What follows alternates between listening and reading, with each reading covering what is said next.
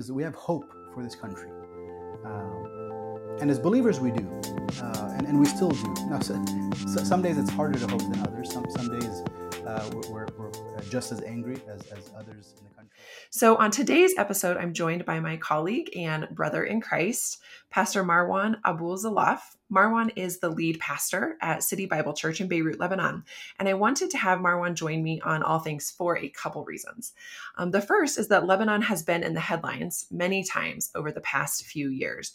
No doubt every listener remembers the silos which exploded in the port of Beirut um, over two years ago in August of 2022. And then more recently, we are hearing about the financial collapse in Lebanon and even just citizens going into the banks there and attempting to get their money out of the failing banks by holding them up at gunpoint. Um, a recent podcast I heard from the BBC said that about 80% of citizens in Lebanon are living at the poverty level. I found that to be really striking. So I just wanted to connect with Pastor Marwan and hear about the, hear more about the headlines there.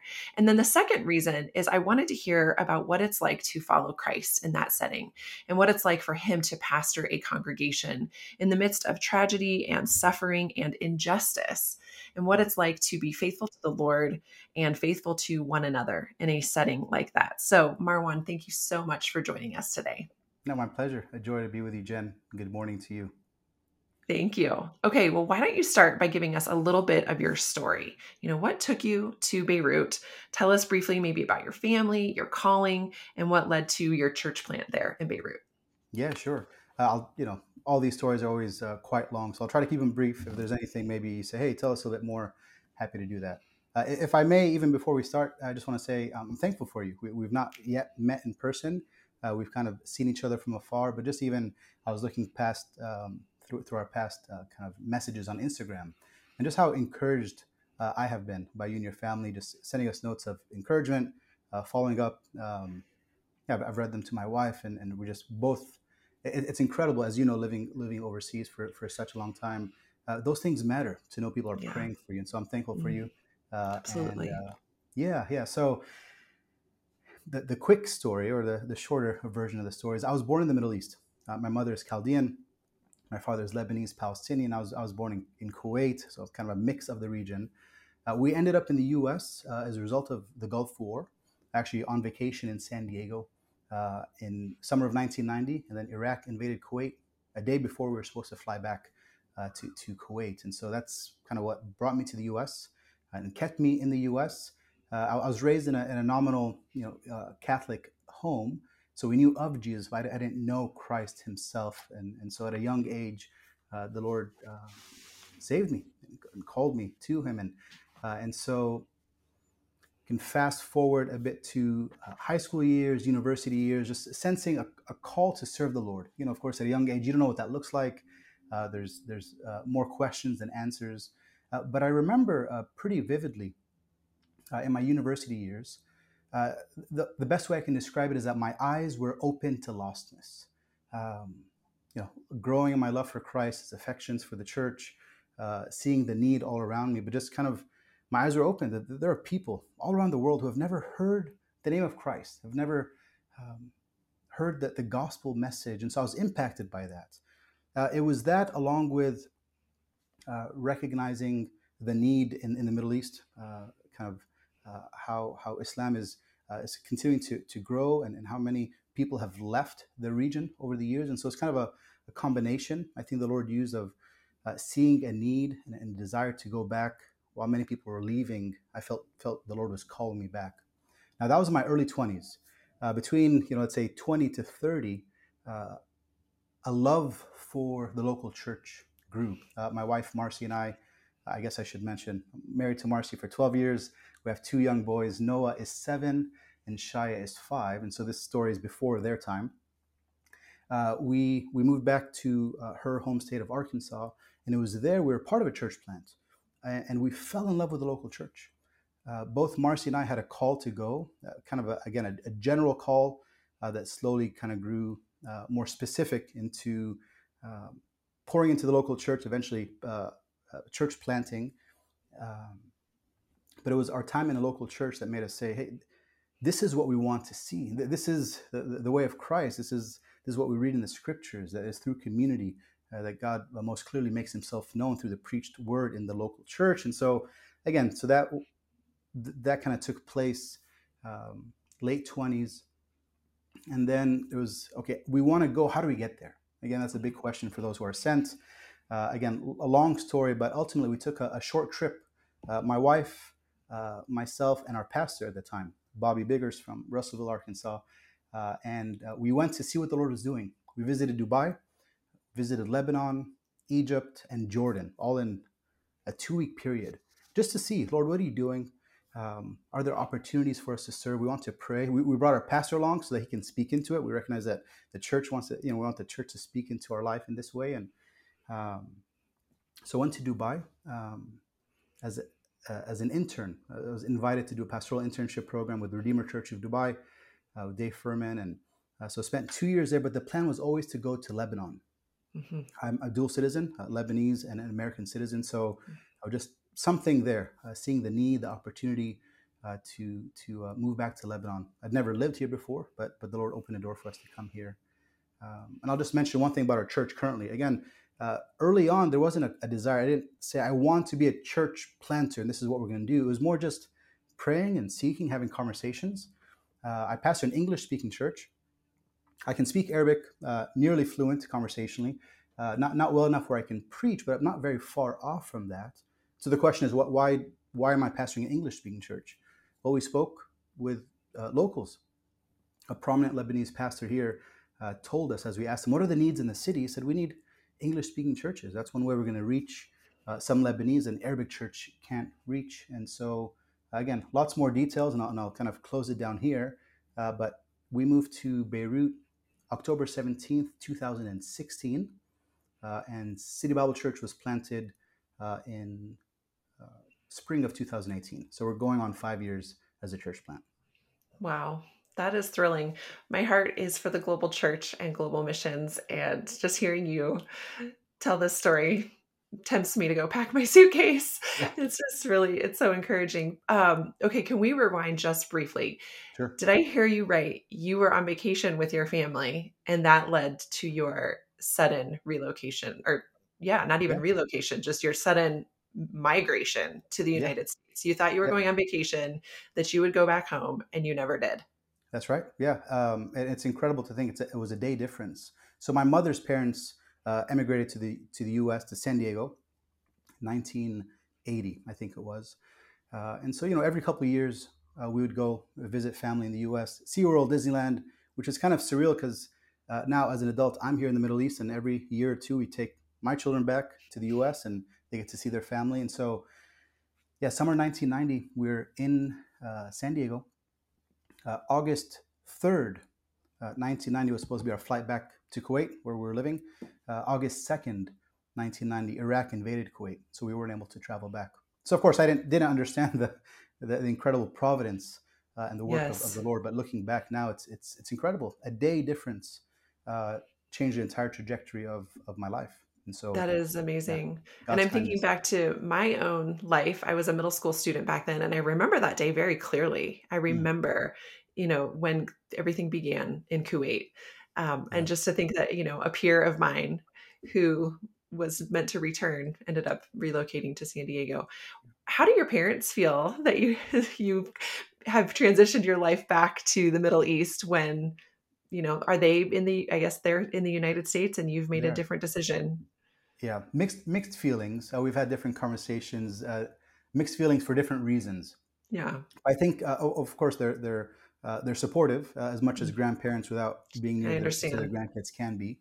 Uh, but I think there is a, a factor. It's like we've we've done all this to get to to the U.S. in, in some ways, mm-hmm. and then mm-hmm. you, have gone back. But yeah. we. you know, my, my answer to them and, and to, to others, same thing that Marcy told her parents and our communities, um, the call of the Christian is to be faithful to following Christ. Yeah. Now, for some people, that that could be being faithful and staying in the same, you know, five mile radius for your entire life. Mm-hmm. Uh, for others, it's to to go to another part of the world. And so, for us, yes. this is what it looks like for us to, to follow Jesus. Uh, yes. So, uh, eh, difficult for sure in lots lots of ways. I understand. Uh, but God's been, God's been kind. Yeah, so grateful for your faithfulness. I mean, that brings me really to my next question how is life different for you in Lebanon than it would be if you stayed in the United States? How does it compare? Yeah. Again, short short podcast, so short answers, but you can f- follow up on on these uh, these answers. Life is life. Not to oversimplify, uh, but but there's you know you, you you're always learning, uh, you're always uh, adapting. Uh, now again, if we're comparing life in Beirut, Lebanon, in 2000 in the you know 2020 through 22, these last uh, several years with life in the U.S uh, we, we can say that things are more complicated, uh, certainly more difficult in in uh, in regular everyday ways. Uh, from small things to big things, just everyday things. There are challenges that that we again by God's grace learn to adapt to. Um, if it wasn't for Jesus, we, we wouldn't be here. Maybe that's that's a way to kind of explain the difference of, of life. Just decisions of um, grocery shopping and traffic and the pollution and education systems and you know i mean life is life. And so we're thankful to be here. We, we pray that the lord will continue to persevere us and sustain us so we can remain here. It's our desire to remain. Um, and again god has been gracious to us uh, but but things are things are more difficult um, for, for our children uh, just for kind of every everyday lives one example i can share people ask me what's it like to plant a church in, in lebanon you know, there's different ways to answer that question, but I kind of say church planting is hard. Do You all know. I mean, church planting is difficult. Uh, pastoring is difficult, and so all the challenges that come with any small new church are, are ones that we've experienced. Learning how to be a regular preacher uh, while caring for young Christians and sin in the church, um, the challenge of, of growing, and you know all, all, the challenges that, that we experience as a small church. But now uh, put that in in an overseas context there's more challenges, right? Just because there's not the support systems that are that are normally there, uh, the, the, friends, the, the family, whatever it might be. Now, have that overseas context be be Beirut, Lebanon, uh, and add um, a revolution, uh, an economic collapse, uh, church, our church exploded, our city exploded, a pandemic. So, so, these are you know so these are additional things, and um, I don't know how, how clear the light is, but I've, I've gotten a lot more white hairs in my beard uh, over, over the years. But again, I, I really do uh, mean it when I say the Lord has been faithful to us uh, in uh, in ways that we don't deserve. He's been kind to us, and so more complicated, yes, more challenging, certainly. Um, but but God is faithful to His people, and so He's He's kept us through through a lot more than we expected. Yeah. Yeah. I'm so thankful for your perspective that is really rooted in God's faithfulness. Um, I think for the average listener who maybe is really unfamiliar with anything going on in Lebanon, you know, um, your your perspective, which is rooted in the goodness of God, has made it sound like it's not that different from the United States. It's just a little more difficult. Right. But what I know, because I have been paying attention to the headlines and I do listen to podcasts about Lebanon and I do read the news stories, yeah. is that there are things, you know, on the daily, you're dealing with a shortage of medicine, shortage of, you know, internet going out, electricity going out, water going out. I mean, yeah.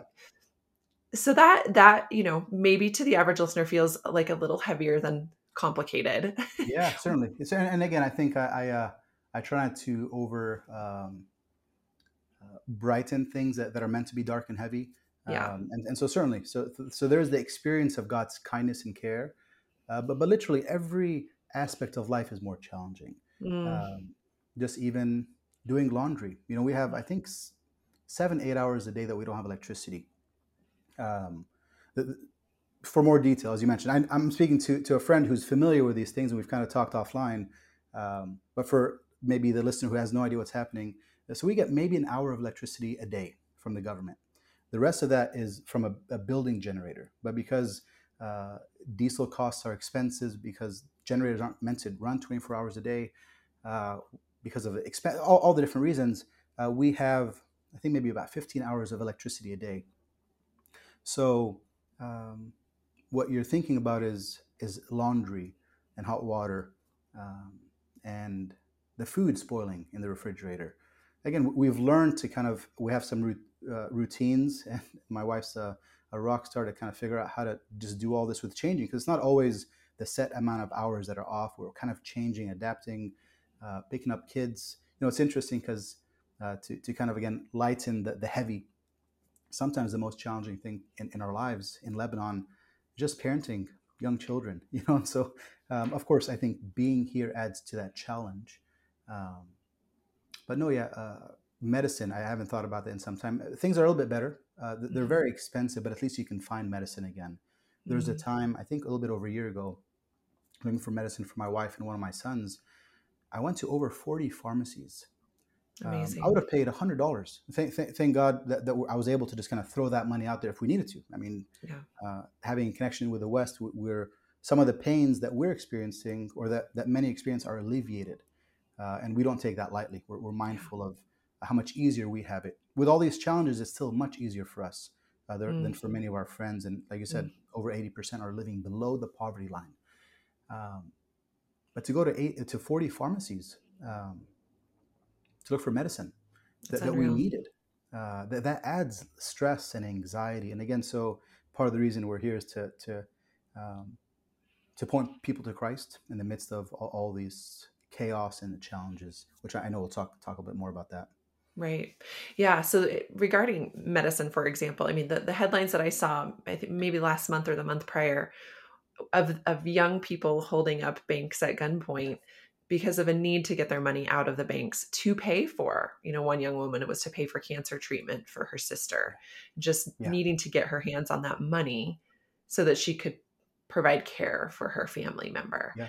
um, how how do ordinary you know and I, I, know lebanon's not a monolith it's a diverse population with diverse perspectives but yeah. just sort of the ordinary man on the street in lebanon you know what do they think of the current state of affairs? And i know that's a huge question but yeah. um, how do they view it?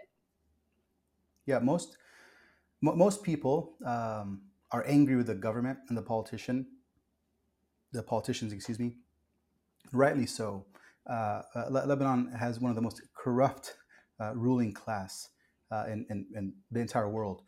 and so we have the right to point to those who have taken office and saying, you are corrupt, you're, you're unjust. Um, Lebanon hasn't had 24 hour electricity for 30 years. You know, we had it in the city when we first moved out here 21 hours a day, which was fine because the other three hours were just generator. Uh, but, but the reason is, is because generators and diesel fuel make a lot of money. Uh, it's not because Lebanon can't provide 24 hour electricity. Uh, but that, I mean, take that down to every level. Um, the traffic, there's multiple garbage crises that have happened over the years. That's because landfills get filled uh, and contracts aren't paid. Uh, I got my first uh, car accident ever driving for 20, 20 plus years here because there's no there's no traffic lights. Um, that's not because of the no electricity. That's that's what I thought eventually, but or initially. That's because uh, a contractor who paid for the you know, the software system uh, never got paid, and so the government isn't able to pay their bills, and so that's because money is, is stolen. And so these uh, what I've called them is aggressive withdrawals. You know, it's not stealing; it's going and saying, "I want my money. You have it and it's because the insurance again because of corruption because of all the different things isn't paying the bills that they're, they're supposed to pay um, and so so most people rightly point their finger at the government um, mm. who, who, have brought lots of um, lots of the problems upon us and upon the country um, yeah it's it's it's interesting I, I'm, I'm remembering now conversation I had with a taxi driver. There's a little uh, project I did with one, an artist friend of mine. Take a photo of a, of a taxi driver and have a conversation with him. He would he would sketch it and kind of put a, a quote. So of course, just talking about gas prices and the taxi prices and the needs. Uh, and again, most people rightly point at, at the government. Uh, there is there is real deep corruption uh, that would change with more honest people. Um, and so again, that's a whole whole podcast in its own. But I remember one taxi driver said, "It's it's all our fault." He said, "It doesn't matter who the person is. We, we all would do the same thing." And I just was like, "Man, I, I wish I had enough time to dig in with him, as you know, kind of pointing to uh, kind of the, the human uh, nature, uh, sin nature that we have. That that we didn't have to learn how to steal or to do this. We just it, it's who we are." And I was kind of blown away. But I think he kind of stands out uh, as pointing the finger at himself and all of us, as opposed to most pointing to uh, the, the politicians, the banks, uh, and, and so on.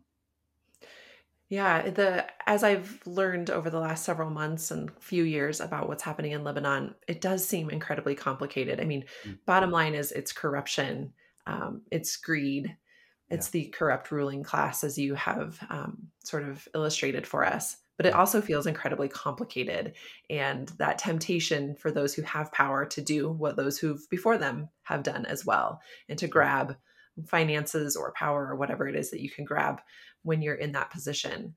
Right. Is there hope in Lebanon? Do you feel like the, the population has hope? Or, um, you know, I know that a ton of young people, the norm is to leave Lebanon and then send money back. Um, Yeah.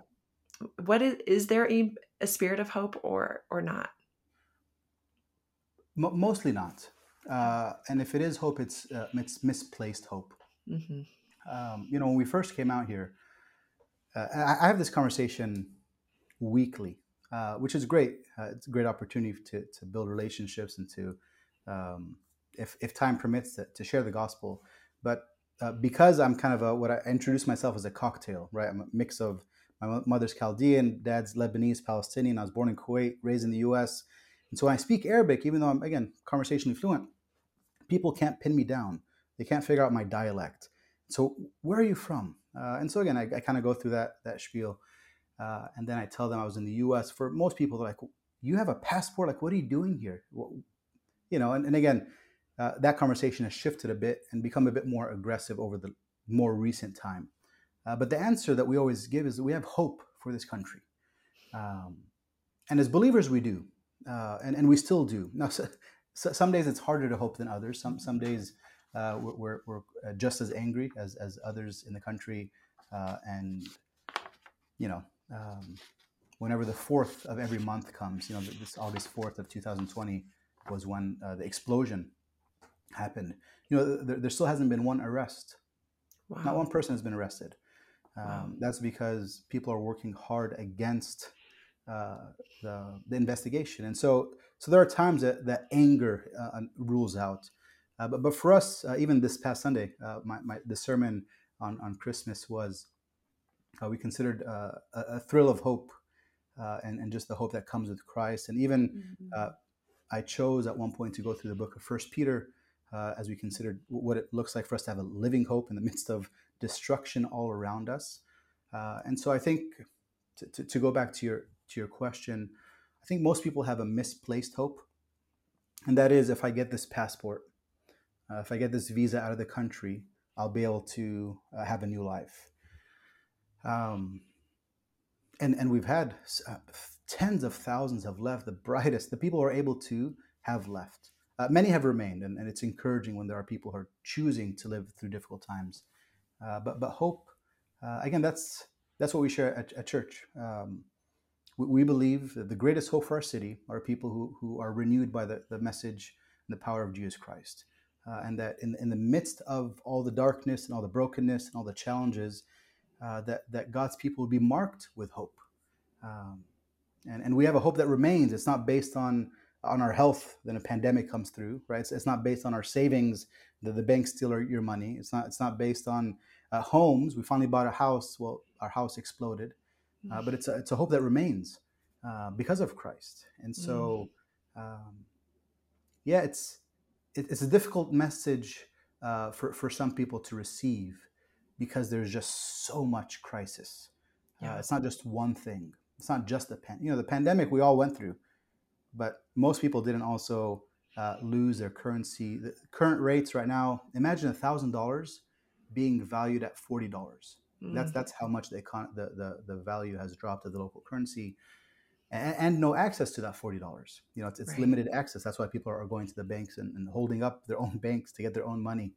Um, but it's the message we continue to preach. We we have a living hope, and we've seen it by God's grace. People who have have, have come to faith uh, and and have experienced this. Um, this peace in the midst of chaos. Mm. Uh, they can only come through Christ, Then we know that. Yeah. Uh, and so we, we, we pray that the Lord will continue to sta- sustain us and other believers in the country so that way we can continue to share uh, the, the hope of Christ. Yeah, amen. So I'm hearing obviously about tremendous injustice and corruption. How do you pastor your congregation in the face of injustice? How do you what are those conversations like? Are those sermons Hmm. like? Or what are your own internal thoughts like? Um, what you're living through is is tiring, and Yeah. injustice is a unique, you know, it, in in in and of itself, it's it, it will weary a soul. Yeah. So, what are the things that you rehearse to yourself and preach to your congregation about injustice? Yeah. You know, sometimes sometimes uh, pastoring in a place like Beirut uh, is easier uh, when we when we address uh, or sorry e- easier in, in light of the corruption and the, the, the injustices that happen because um, the lies of the world and, and the false hope that sometimes will capture uh, our, our eyes uh, riches and wealth and uh, whatever whatever it might be we all have idols that we continue to create. In lebanon uh, it's easier to see the lie. It's Mm, easier to see the, the, the emptiness behind the whatever the facade might be. And so so in one ways we can just i can just point to uh, this example uh, or, or, or this injustice and then then point to to a christ who's faithful to a god who is just um, and who, who's who's um, who has proven himself to us. So in one way when it comes to preaching uh, examples and illustrations uh, I, I don't have to sell um, or convince of the brokenness of the world. Right. We see it, we feel it. Mm, It's it's um, it's undeniable. Yeah. On another part, or let's say the flip side of, of pastoring in in this in this place uh, with with such challenges and injustices, is people are hurting. People are Yeah. hurting in, in uh, such deep ways. Uh, we have m- folks who are middle class uh, working fine, you know, not not very wealthy, and again, and middle class, upper middle class, uh, across the board now are are having to skip meals Mm, uh, for their for their children to eat. mm, Uh, Christmas celebrations don't look the same way as they as they used to, um, and so so the challenge of strengthening those. Um, it- it's beautiful again when we see God's kindness in allowing them and us to see Him more beautifully in the in the midst of the darkness.